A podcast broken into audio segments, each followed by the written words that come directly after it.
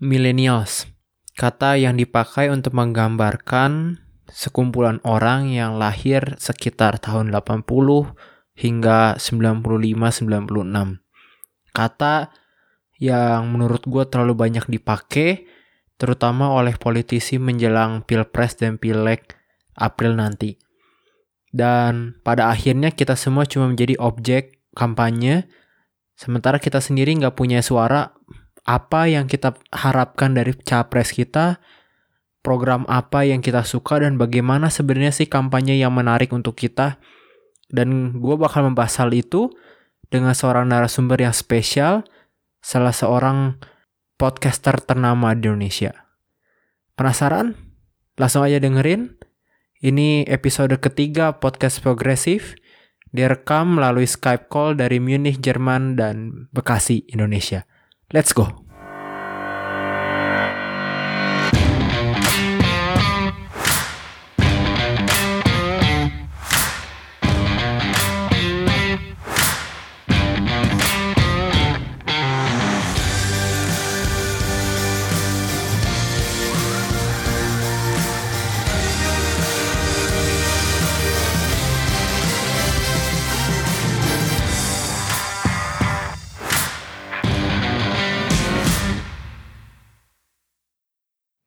Gue udah ditemenin sama seorang tamu nih. Uh, salah satu dari double pivot andalan Anda dari podcast Retrobus. Yoi, Yoi dan uh, podcast besok Senin Bang Randi Arbiantama. Yoi, nah, halo. Iya Bang Randi, apa kabar di Jakarta? Alhamdulillah baik sekali, tapi Jakarta sangat uh, ini ya, apa cuaca lagi ngaco banget ya hujan, kadang-kadang juga panas. Pancaroba ya. Tadi itu panas banget sih. Uh, gimana uh, tiap hari bolak-balik ini masih tinggal di Bekasi bang? Masih tinggal di Bekasi kerja di Gondang Dia dan Kuningan PR Waduh. juga sih.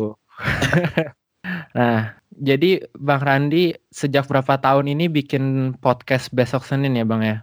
Ah, uh, uh, itu udah dua tahun. Itu dua tahun. Nah itu apa sih bang uh, motivasi mulai bikin podcastnya?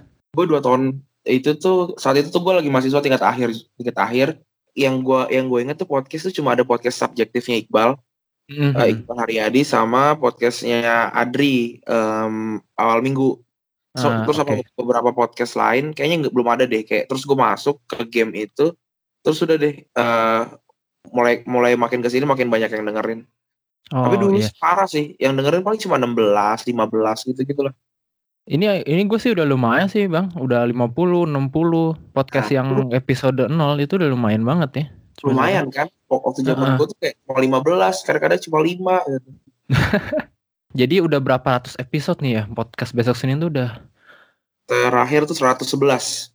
111, terus temanya biasanya yang diangkat itu apa aja bang? Sebenarnya gue temanya tuh, jadi uh, gue ngambil perspektifnya pertama gue ngeliat kayak, kayak saya kayak terakhir nih gue ngomongin tentang Syahrini sama Luna Maya nih. Oh iya benar. Uh, uh. uh, tapi gue gak ngomongin mereka hanya, tapi gue ngomongin uh, kenapa bisa kejadian hmm. ada tikung menikung, tusuk menusuk kayak gitu. Jadi kayak membahas fenomena terbaru, tapi ya dilihat lagi kayak ya, ininya gitu pandang, ya. Gimana? Sudut pandangnya. Uh. Jadi kurang lebih udah puas belum bang sama podcast besok Senin?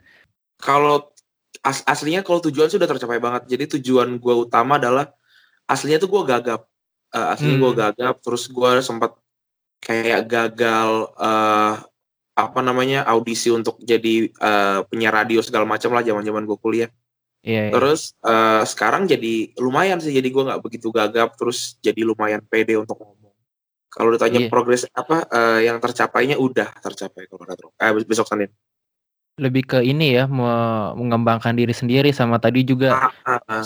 supaya lebih disiplin juga ya Bang ya? Ah, ah. karena sebelum-sebelumnya itu gue bikin banyak banyak hal dan semuanya nggak ada yang konsisten. Hmm, apa ini ya angin-anginan? Ih parah, angin-anginan banget kayak eh, gue bikin bikin uh, tulisan satu dua hmm. tiga udah tinggal ganti blok baru segala macam gitu gitu kan. Hmm. Tidak konsistenan yang parah. Uh, Terus mulai podcast Retropus bareng Bang Febri tuh kapan tuh Bang? Uh, pas banget awal Piala Dunia ya. Pokoknya Piala Dunia udah mau mulai itu gue ngomong ke Febri, gue bilang, men gue gue aslinya memang pengen bikin podcast bola kan tapi Hmm. saat itu kayak gue gue ngerasa kalau gue bikin podcast yang terlalu ceruk gitu itu nggak akan ada yang dengerin gitu karena kan pendengarnya juga masih sangat luas kan Terlalu Ah, serius gitu. ya gitu kalau bukan Terlalu terlalu, ini terlalu segmented. Oh iya. Ah, nah apa namanya jadinya ya udahlah gue gue bikin dulu yang apa yang semua orang bisa bisa relate gitu. Makanya gue bikin yang Oh. your own situation. Dan saat Oh, itu iya, juga eh, dua tahun lalu tuh podcast memang eh, ng- ngomong ngomong sendiri ngomongin eh, hal-hal yang terjadi gitu loh. Belum Mm-mm. belum sevariatif sekarang gitu. Nah terus saat Piala Dun- Dunia mulai terus gue rasa kayaknya momennya tepat dan saat itu emang belum belum ada satupun podcast sepak bola di, di Indonesia gitu Oke. Uh, terus gue ngomong sama Febri uh, karena gue rasa Febri pengetahuan sepak bolanya mirip deh sama gue gitu udah Hmm. gue bikin dan ya udah akhirnya uh, kayak sekarang deh gitu Oh, berarti sebenarnya belum setahun ya bang itu bikin Belum, podcast belum. bola. belum setahun Tap- belum setahun Tapi itu momen-momen itu itu membludak banget sih itu podcast bola di mana-mana sekarang udah iya banyak banget. apa namanya karena saat itu kan gue bikin pertama terus dan gue gue gue udah gue udah yakin sih uh, ada ada pemain besar yang akan buat gitu Hmm. terus eh pange pange bikin pange bikin terus kit eh, pangenya gede terus waktu itu kayak gue masih biasa aja deh masih biasa aja tapi eh, udah ada pendengarnya nih terus pange waktu itu bilang di twitter dia bilang ini kita podcast Indonesia pertama eh podcast sepak bola Hmm. Indonesia pertama di Spotify terus pendengar Retropus eh, itu bilang bukan bang tapi Retropus nah pange eh, Hmm. dapetin na- nama kita terus gue mau pange DM DMan akhirnya eh, kita kita sempat collab waktu itu di, di episode belasan deh gue lupa Mm-mm. habis itu eh Dia, diadopsi. diadopsi gitu Jadinya Udah, masuk ke itu box to yang- box. box to box universe box kalau box. kata Yoi. Bang Andi sama Bang Febri. iya box to box universe gitu Seru sih. Em, yang menarik dari Retropus adalah eh, engagementnya itu gila banget bang. Kayak eh, semua pendengar lu di Twitter entah SoundCloud tuh eh, ini banget aktif banget untuk minimal ah, jauh. Eh, eh, itu gimana sih sebenarnya kayak membangun kedekatan sama yang denger supaya engagementnya tinggi gitu? Eh, kalau gue sih memang per- dari dari mulai pertama gue pengen bikin ini tuh kayak community based gitu loh. Hmm. kayak community based terus juga memang kebetulan gua uh, punya sedikit expertise di bidang sosial media dan Febri juga. Jadi jadi kita kita memang punya apa sih namanya punya beberapa formula untuk bikin si engagement ini uh, bagus gitu. Jadi kayak setiap hari tuh kayak gua Febri tuh nanya ke mereka uh, tentang tentang beberapa hal gitu. Kayak misalkan eh pemain nomor 11 favorit lu kayak ini di hari ini gua nanya gitu. Pemain nomor Hmm. 11 favorit itu siapa sih? gitu. Terus apa namanya mereka jawab gitu. Dan juga eh gue lihat para podcaster belum mulai hal yang, gue lakukan. Kayak eh, ngebacain komen gitu loh. Itu Iya. kayak- kayaknya kayaknya banyak banget yang belum mulai. Dan gue rasa eh, pendengar itu jadi ngerasa memiliki. Dan kayak misalkan betul betul. eh, lo baca eh, lo tulis komen gitu. Lo tuh berharap gue bacain gitu misalkan. Dan lo akan nunggu-nunggu menit keberapa nih nama gue disebut gitu. Karena apa kayaknya itu itu yang menyenangkan sih untuk para pendengar. Balik ke ini sih nostalgia zaman radio ya. Ada iya benar. ada Samsat, ada eh, iya ada iya saat itu beneran. Terus eh, di Retropus juga suka eh, mm, apa muterin musik-musik indie, musik-musik Iya. baru. Itu kan kayak menghidupkan nostal- nostalgia lagi gitu zaman radio. benar Apa? karena gue dan karena kalau kalau Febri memang udah pernah jadi penyiar radio Oke. kampus sih Eh, Hmm. kalau gue kalau gue kan mantan bakal calon kan jadi belum pernah Nah, Iya. tapi kebetulan gue sama Febri itu memang eh, dulu gedenya di gigs gitu loh di apa Hmm. namanya kita kita emang emang anak gigs banget anak eh, musik gitu loh jadi kayak sekalian aja deh gitu. Apa namanya gue juga pengen kenalin diri gue dan Febri itu sebagai orang yang yang suka bola. Kita nggak ngomong ngerti bola ya kita ngomong orang yang suka. bola eh, eh, suka bola dan suka musik gitu. Heeh. kayak jadilah si Retropus ini. Iya, keren banget, keren banget. Nah, tapi Bang eh Randy nih kalau misalnya suruh milih, mending berhenti podcast besok Senin atau podcast Retropus nih? Besok Senin lah besok Senin nggak ada duitnya eh, eh perasaan lu selalu bilang ya Retropus nih gue nggak dibayar, tapi ada duitnya ya bang ya? Ada, ada, ada. Oh, ada, Jadi kayak ada. ada beberapa yang muterin uh, kita rilan kita kayak kaskus segala macam itu itu bayar. Oh iya. Nggak ada itu, tapi hitungannya sih kecil banget ya maksudnya nggak iya, iya. nggak itu nggak nggak UMR lah ibaratnya gitu. Iya. Tapi ada Eh, aja. Tapi idealisme memang pada akhirnya akan berhenti sama Betul Uang. sekali. ujung-ujungnya. Intinya dua gitu. Yang idealis dan yang tidak idealis. Iya, iya, iya. Sebenarnya Ya, gitu. Iya. Eh ya karena ini segmen apa maksudnya kita nyantai aja kira-kira Bang Randi juga ini enggak sih punya pertanyaan-pertanyaan gitu. Kita sambil sambil ini ya, sambil apa namanya sambil jalan ntar kalau gua ada pertanyaan yang apa buat lu ntar akan gua tanyain. Karena Iya boleh, Gua- boleh. Karena karena gue juga sebenarnya pengen dulu sih pengen sih apa sekolah di luar gitu. Tapi kayaknya terlalu, terlalu repot untuk kayak ngurusin bahasanya dan lain-lainnya kayak dan kebetulan gue juga waktu itu kayak lang- eh, langsung keterima di negeri gitu. Jadi kayak wah lu udah udah udah ini aja deh langsung. Kalau gue nggak keterima di negeri sih kayaknya gue akan keluar negeri sih. Ke mana Bang? bokap gue tuh eh, obsesi banget sama teknik ya. Jadi Ah. kemungkinan besar kalau nggak Jepang waktu itu Jerman sih Oh, sama dong nanti. lu Oh, betul teknik teknik juga ya Gue teknik industri sih. Gue sebenarnya juga Ah. nggak teknik banget anaknya. Cuma ya itulah hasil negosiasi dengan bokap gue. Ya kan lu dulu IPA ya. Terus Mhm. eh, ya udahlah minimal kepake dikit gitu tekniknya gitu. Tadinya gue pengen. dan gue nggak bisa ngitung sama sekali sampai sekarang kerja juga di industri industri ini kreatif Ya gitu lah memang kalau kuliah di sini tapi memang bahasanya bahasa alien gitu bang bener bang. Eh, Iya, iya, bahasa iya. Jerman itu, uh, uh, bahasa Jerman tuh salah satu bahasa yang paling sulit deh oke lah gitu. Tapi kalau dengar Coach Justin ada dialek-dialek Belanda tuh kayak eh mirip Sama ya? sama Jerman, mirip mirip mirip. tahun ini beres Tahun ini beres, semoga. kalau lulusan luar negeri tuh pas balik Indonesia tuh dia nggak ditanya kampusnya apa ya nggak sih Lul- Iya, iya. ditanya ditanya lulusan mana lulusan Jerman gitu oke karena semua kampus di sana oke kan gitu nggak sih Ya, ya se- di Jerman sih kurang lebih sejelek-jeleknya di Jerman gitu ya. nggak ada BSI BSI gitu kan tapi kan Gak ada, gak ada. nggak ada kan gitu Nggak ada, iya. ya Kalaupun- Maranatha gitu kan kayak Parahyangan gitu gitu kan Ya minimal itu Maranatha sama Unpar termasuk bagus apa jelek nih? bagus lah Oh iya iya iya. Dan Ini soalnya mahal. ba- banyak pendengar anak Maranatha Unpar nih. Hati-hati nih Bang. Disamperin lu. Maranatha tuh sangat sangat keren. Gue udah Iya. pernah ke Maranatha dan Parayangan, emang keren. Iya. Iya, gue mau nanya juga di podcast besok Senin kan berapa kali lu juga nyindir netizen-netizen nih yang lagi rame-rame zaman pilpres, pileg ini kan. Eh Nah, iya saling sindir, saling menjelekan, menjatuhkan gitu kan. Eh gue sih sen gue sendiri orang yang suka ngikutin politik udah enek ya sebenarnya gue juga pengen cepetan pilpres aja kalau bisa besok lah udah gitu. iya, Kalau- hampir gak ada, nggak ada bedanya juga kan ya. Iya dan sih. eh, Bang Randi banyak pengalaman tuh di Indo kan kalau di sini kan orang Indonya nggak banyak ya. Ah, Ada pengalaman aneh nggak sih tentang pilpres pileg yang sekarang kampanyenya gitu? eh, gua gua ngerasa pilpres yang sekarang tuh kayak kayak ini sih, kayak adu adu goblok sih menurut gue.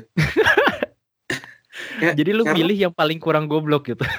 Iya gitu kayak, kayak sekarang gitu kayak eh, kita nggak usah nyebut- nyebutin namanya lah. Lu gue milih ini sih karena gue nggak karena gue nggak mau milih dia gitu. Bukan Iya, karena iya. pilihannya bagus. Iya benar-benar sih. Iya, Bener. terus kayak eh, dua dua dua apa sih namanya tuh tim ses para para fans fanatiknya tuh menurut gue tuh menjijikan gitu. Sama-sama sama-sama menyebalkan. Sama, kita kita dikasih narasi-narasi yang ini tuh bilang sebelah tuh jelek, lu pilih gue. Bukannya dia bilang gue nih berprestasi loh, lu Iya, lu iya. boleh pilih gue karena gue lebih berprestasi. Ini enggak gitu. Kayaknya juga karena bareng ya. Jadi banyak tim ses itu kan juga calon ini ya, caleg ya. Jadi Ah, ah.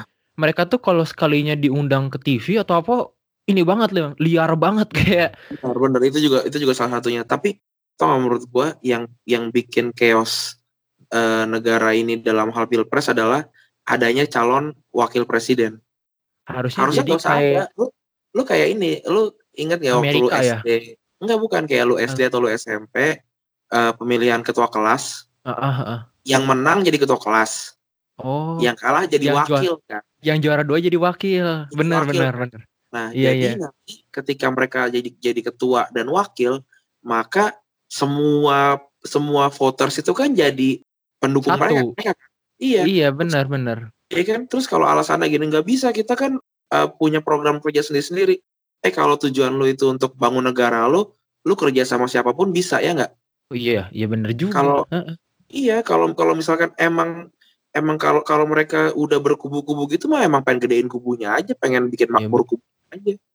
Bener juga. Jadi KPU harusnya belajar sama anak SD ya bang ya. Sama anak SD. Kayak ketua OSIS kan juga kalau nggak salah yang menang jadi OSIS yang kalah Oh iya ketua. bener. Ketua osis calonnya tiga, yang sat nanti wakil ketua satu, wakil ketua dua. Kalau nggak jadi sekretaris kayak bendahara kayak atau iya apa. bener macam bener itu. bener. Semuanya bahagia, semuanya dapat Iya, posisi. bahagia. Seenggaknya jadi kayak kalau menurut gua kalau sekarang nih uh, let's say yang menang eh, Jokowi gitu misalkan. Jokowi Iya. menang 50 53%, berarti kan dia kalah 47 47%. persen. Berarti ada Mm-mm. 47% dari 220 juta orang yang nggak dukung dia. Itu kan Heeh. gede banget. Itu kan Heeh, sekitar 100 juta orang gitu. Iya betul. Ya kan itu itu menurut gua kayak, ah ini aneh banget sih nih. Tapi nggak tahu memang aturannya begitu apa apa gimana. Menurut gua Iya. tuh aturan yang sangat bodoh sih. Aturan yang aneh buat gue. Itu Terus, ya nggak Heeh. tahu sih karena gua ng- jarang banget ketemu negara yang sistemnya presiden banget kayak Indo sih paling. Ah, ya ya ya.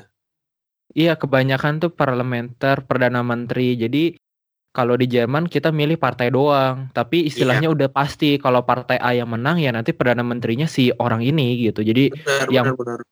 yang mimpin kampanyenya orang itu ya dia nanti jadi perdana menteri kalau kam kalau partai A-nya menang gitu. Gue juga gue juga nggak ngerti sih sebenarnya. Tapi gue nggak Iya. mau golput sih. Ya lu nggak golput ya? Gue juga sebenarnya nggak mau nggak mau golput sih bang, tapi ya itu milihnya nggak nggak dengan senang hati gitu. Milihnya kayak Eh tapi kalau kalau di sana milihnya gimana?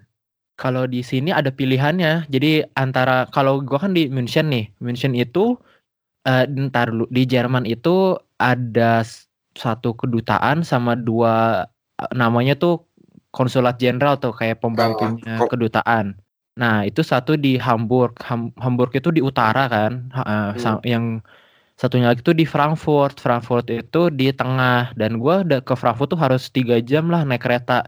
Jadi kalau buat orang ya. effort banget. Tapi kalau buat yang jauh kayak gua itu bisa di pos. Oh, su- surat suara lu di pos. Di pos terus gue nyolok apa nyoblos sendiri di rumah terus gue pos balik. Oh, Oke. Dan lu akan melakukannya? Apa karena terlalu repot lu gak akan melakukannya? Gua sih kalau rap, kalau suratnya datang sih gua gua coblos. Masanya gua nggak yakin nih suratnya datang apa nggak. Alamat gua sih ke daftar. Paspor gua Oh. ada bener alamatnya semua ya. Will see aja datang kan nih. Harusnya sih eh, akhir Maret dia udah udah nyampe kalau di kita. Soalnya pemilu di KJRI-nya itu kan tanggal 13 April. Soalnya tanggal 17 April kan di sini hari kerja. Oh, gitu. Iya, iya benar. Hari Kamis itu ya. Iya, Indo kan diliburin. Kalau di, di sini nggak Jadi bisa. kan Kamis eh, Jumatnya kejepit cuti kan hajar Enak gitu. hari cuy Puncak penuh. Eh, penuh pasti gadok Iya. udah bisa jalan Aduh, masih aja puncaknya. Ya itu terus kalau Iya, di sini penuh sih ya lu penyebabnya berarti ya. Iya. Anak lu nih anak apa orang-orang Jakarta plat B yang Plat menemuin Bandung nih lu nih. ya. gue Jalan Riau ini lu nih. jalan Riau gue cuma tahu gue cuma hafal jalan Riau doang di Bandung Sisanya nggak tahu udah hap- Lu hafal FO ini di mana, FO ini sebelah Iya. bakso mana gitu udah hafal Iya, semua udah. tahu Riau sisanya nggak tahu gua Gue dulu les Jerman di situ Bang, Jalan Riau deket-deket eh, FO gitu. Gue gua kalau gua kalau hari Sabtu ada sana udah udah bisa bahasa Jerman ya Eh, dikit, dikit banget. Eh, Ah. nyampe sini gue nggak ngerti lagi kayak ini orang ngomong apa. Ini ngomong sama gue apa enggak sih ini orang gitu. Tetap aja.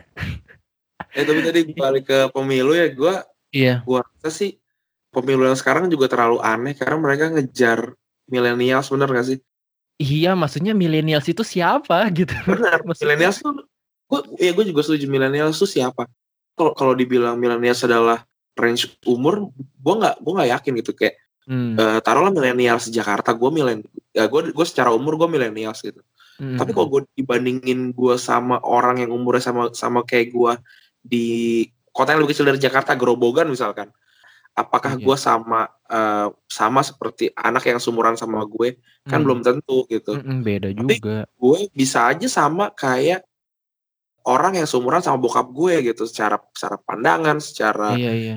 eh, apa namanya eh, kemungkinan untuk memilih gitu bisa bisa aja gitu nah ini gue nggak ngerti sih politik milenial tuh apa kayak eh, ada satu partai warna merah partai Iya. baru Heeh. iklannya aneh banget eh, itu mah bukan milenial itu jokes itu lebih jokes bawa bapak tuh Iya, nggak nggak nggak nggak millennials gitu. Maksudnya Nggak tahu. banget. Ya. apa milenial yang, yang yang dicari eh lu lu berarti pertama kali milih ya? Enggak, gue sebelum ke Aduh. Jerman tuh gue udah sempat milih yang 2014 kok. lu 14 sudah bisa milih ya? Ya apa Mm-mm. namanya? Apa sih namanya? Gue gue ya adik gue adik gue itu nggak mau dipanggil milenials gitu loh. Kayak berarti berarti semua semua kampanye uh, quotes and quotes millennials nggak nggak jalan nih? Nggak nih? Nggak nggak nggak dapet. Soalnya itu terlalu ini sih terlalu ngegampangin. Kayak istilahnya millennials itu anak-anak yang malas-malesan, yang dimanja, yang kerjaan mainan sosmed doang. Kesannya kayak gitu Iya. loh, kesannya yang sukanya barang-barang mahal, minta dari duit orang tuanya, padahal ya belum tentu juga gitu. Banyak juga millennials. nggak punya duit Iya kan? millennials banyak banyak Iya, millennials kere juga banyak. kayak millennials itu setahu gue ya sampai umur uh, awal 40 tuh hitungannya masih millennials deh apa 30-an akhir gitu Hmm, masih millennials deh tapi kan pola pikirnya aja kita udah beda gitu iya. masa kampanye kampanyenya disamain kan aneh Tapi ya ya udahlah, kita coba ini aja lah bang. Kita mikir sendiri, kita bikin eh, Nur Hadi Aldo versi kita lah, versi Yoi. caleg tanding apa caleg capres tandingan lah yang menurut kita itu mewa- mewakili pemikiran kita lah keper- keperluan kita lah ya menurut tuh penting nggak eh, capresnya ini dari eh, ini universitas lulusan mana gitu yang jelas backgroundnya harus jelas sih dia terserah dia lulusan mana kan Obama juga lulusan BSI maksud gue itu bukan Obama ya. itu bukan Obama ya bukan ya bukan bukan Ya, pokoknya maksud maksud gue eh, dia eh, jelas dari mana nggak nggak bukan orang settingan apa segala macam yang Hmm. bayar ijazah dan lain-lain itu bukan yang jelas Hmm. dia jelas mana dan track recordnya tuh baik gitu Eh, yang penting sih kayak gitu sih terserah dia lulusan mana lulusan luar negeri kah lulusan lulusan swasta lulusan kampus eh, negeri gitu. Gue nggak masalah sih. Eh, ya kalau gitu bebas ya mau warna kulit apa agama apa kayak gitu kita mah Bebas. nggak peduli kan. Angkatan kita Nggak mah peduli. angkatan yang bodoh amat gitu kan. Iya. itu. tapi kalau misalkan misalkan kayak eh, kalau kalau gue lebih punya pre- preferensi misalkan nih oh si si si calon presiden ini eh, lulusannya undip gitu. Misalkan gue kan alma mater gue undip. Ya nggak Hmm, apa-apa juga sebenarnya gitu. Kayak, ya kayak misalkan apa-apa orang-orang UGM lebih dukung Pak Jokowi karena dia UGM Iya. gitu itu juga nggak masalah gitu Sebenarnya kalau hal-hal itu nggak masalah selama dua-duanya tuh ya itu nanti lanjut ke programnya bagus. Maksudnya mereka Benar. juga capable. Kalau misalnya wah ini dulunya bagus nih, tapi gue lebih tertarik ke ini karena dia juga dulu teman gua di di Undip ya ya udah kalau gitu mah gitu. itu mah nggak bisa nggak bisa di ini kan ya nggak bisa di nggak bisa dihalangin Tapi kalau milihnya cuma karena dia cuma itu doang kelebihannya misalnya itu karena ya, dia itu aneh Iya, itu aneh kalau karena satu SMA deklarasi kayak gitu-gitu menurut gua aneh banget sih bang. iya, iya. Itu Iya. itu kayak kayak eh, alumni ini deklarasi ini kayak ah lu kayak cuma cuma 100 200 orang alumni lu ada berapa ratus ribu. Iya iya. Berarti capres gitu yang penting punya apa jelas lulusan Jelas. mana jelas gitu yang penting ada bibit-bibit bobotnya jelas. Iya, betul. Nah, kalau ini menurut lu Bang program impian lu yang harus ada lah gitu. Apa ya? Gue pengen karena gue retropus ya gue maksudnya gue ada di Hmm. bidang sepak bola gue gue pengen capres yang beneran mikirin si olahraga eh, Indonesia gitu kayak eh, misalkan bukan bukan bola gitu kayak udahlah bola bolanya ditinggal nih karena kita memang dari 220 sekian juta memang kita nggak jago bola gitu. Ya Hmm. nggak apa-apa gitu tapi kita fokusin sama hal yang lain yang kita pasti akan dapat emas segala macam segala macam kayak gitu. Eh itu yang menurut gue program yang kalau kalau gue yang yang yang yang di olahraga ya gue pengen ada. Dan juga sama industri kreatif sih industri kreatif di Indonesia tuh belum bisa dibilang industri karena nggak uh, hulu dan nggak sadar dari hulu sampai hilir gitu loh nggak nggak jelas demandnya mana ininya jualannya di mana itu belum jelas ya iya gitu. masih masih belum kayak gue gue ngera, gue ngerasa kayak kayak memang supportnya belum ada aja gitu mm-hmm. di, di di di industri yang gue yang gue kerjain sekarang masalah olahraga juga tadi kan kemarin kayaknya baru ada All England ya baru beres uh. itu itu yang juara cuma satu Maksudnya, iya Aksan sama Hendra. Aksan Hendra itu yang udah istilahnya memang kaliber dunia gitu memang yang udah bener, bener, bener. langganan. Tapi Putri nggak pernah ada gitu. Terus ganda campuran semenjak Tontowi Liliana juga belum ada yang muncul-muncul lagi gitu ya. Maksudnya para ini ya badminton. Kayak kayak menurut gue gini loh apa namanya ini ini mungkin banyak yang nggak suka tapi menurut gue kita kita mungkin memang penonton sepak bola ter, terbesar sedunia gitu tapi hmm. kita kita bisa nggak sih kita akuin kalau kita memang nggak bisa main bola gitu. Uh, kalau kita udah kalau kita oke okay, kita memang nggak bisa main bola nih terus apa? Ya udah berarti uang pembinaannya fokusin ke yang kita bisa apa? Kita bisanya apa? Hmm. Angkat, angkat besi. Kita kan oh, iya, juara. Iya, angkat besi iya. Terus kita kan juara juga di bulu tangkis. Ya udah uangnya ke situ aja. Bakalan jadi super banget di situ dan kita akan selalu dapat iya, medali dari situ.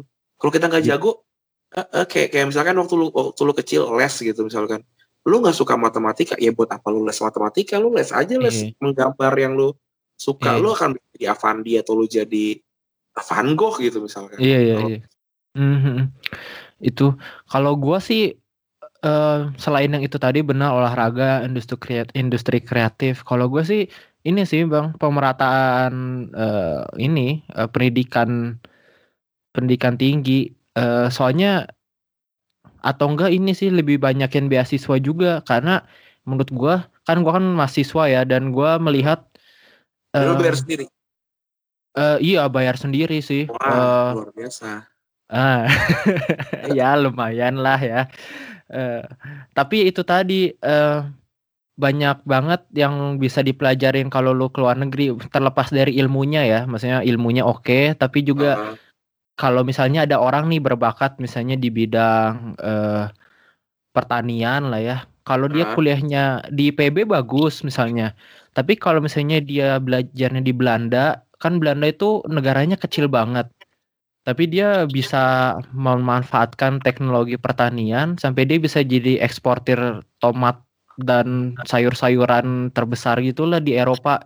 Iya. Maksudnya jadinya anak-anak tuh anak-anak Indonesia yang berkemampuan dilatihnya bukan level Indonesia gitu level dunia. Jadinya mindsetnya pas balik ke Indo oh gue tuh nggak cuma jago di Indonesia doang tapi gue bisa jago satu dunia gitu. Kayak gitu loh maksudnya sebenarnya gitu aja gue mah. tapi yang yang jadi masalah ini gak sih? Kadang-kadang kalau kita udah gede di luar terus buat apa balik lagi gitu under under appreciate juga kadang-kadang di sini gitu. Jadinya kayak ya udahlah gue di luar aja lah orang di sana gue gaji gue gede segala macam buat apa gitu di sini? Berarti kan berarti kan juga dibutuhkan apa ya apresiasi yang yang layak untuk para ekspertis di bidang di bidang yang kayak nanam tomat gitu misalkan atau nanam nanam jagung di hidroponik gitu kan misalkan. Iya sebenarnya apresiasi yang paling tinggi itu sebenarnya bukan uang tapi mereka yang penting dikasih kesempatan sih.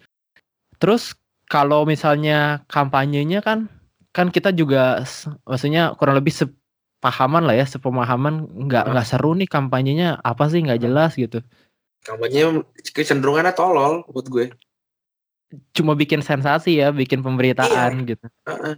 kayak kayak sekarang uh, kalau kalau gue ya gue gue nggak kenal tuh sama Kiai Maruf Amin sampai sekarang berarti kan iya sih, bener. mereka gagal untuk mengenalkan Kiai Maruf Amin. Gue tahu Kiai Maruf Amin sebagai ketua MUI itu gue tahu karena gue dulu asrama asrama hmm. gue tuh uh, Islam gitu loh. Jadi apa hmm. namanya gue gue banyak tahu Kiai Kiai segala macam gitu. Terus uh, kayak Sandiaga Uno gue sampai sekarang yang gue masih inget dari Sandiaga Uno tuh Sandiaga Uno yang lagi jurus bangau gitu loh. Gue yang sekarang tuh gue nggak tahu itu ngapain kecuali ngomongin mama doang gitu loh. Iya, iya, sama peluk iya sama meluk orang yang apa yang lumpur yang lumpuran. Itu, iya gitu. Maksudnya kayak apa apakah gue yang kurang baca? Menurut gue sih gue gue nggak kurang baca tapi uh, kayaknya sih uh, fokusnya nggak ngenalin si orang-orang ini gitu. Apa gimana? Gue nggak ngerti. Gua, kita nggak kenal sama siapa yang akan kita pilih sih. Gimana sih bang menurut lo yang kampanye yang menarik gitu? Prog ya itulah kiat-kiat kampanye supaya terutama menarik kita, kita uh, ini yang anak muda ini yang disebutnya milenial. Kalau iya. kalau buat gue sih gini, kalau buat gue uh, semua kam kampanye tuh oh, kalau ingin dipisahkan satu-satu gitu kayak misalkan milenial terus apalah segala macam orang-orang yang ya. orang iya tuh itu emang agak aneh tapi menurut gue yang yang harus dicitrakan adalah nih uh, negara kita kan negara yang uh, musyawarah ya gitu. Mm-hmm. So, menurut gue kayak debat debat capres tuh buat gue tuh kayak sirkus gitu. Iya uh, betul. Kayak kayak kita kayak presiden uh, calon presidennya ngeluarin argumen gitu, tepuk tangan apa segala macam kayak sorak-sorai gitu. Buat gue tuh nggak itu bukan itu bukan esensi debatnya tapi bisa nggak sih kita misalkan dua orang ini dikasih uh, sarung sama baju yang nyaman ngobrol di balai-balai dekat uh, dekat sungai ngobrol mm, dikasih mm. sama teh ngobrol aja udah debat sendiri gitu. Kalau kalaupun live boleh misalkan itu juga bisa. Tapi kalau kalau lu dihadapin sama sama apa one by one terus uh, ba, uh, pertanyaannya dibacain dan katanya juga udah di, dikasih dibocorin. tahu ya yeah. udah dibocorin juga. Itu mah kayak kayak kontes menghafal sih. Ini kan bukan bukan kontes menghafal gitu. Ini kan kontes adu argumen. Nih argumennya nggak keluar. Yeah. kayak kemarin tuh gue asli gue kecewa banget pas lagi ngomongin ham ya yang debat kemarin. Iya itu yang pertama ya? Iya itu gue kayak eh Pak Jokowi lu tahu kok Pak Pak Prabowo ini punya masalah di ham gitu. Mm-hmm. kalau yang namanya debat gue serang abis iya, sampai iya, waktu iya. habis gue serang itu aja terus.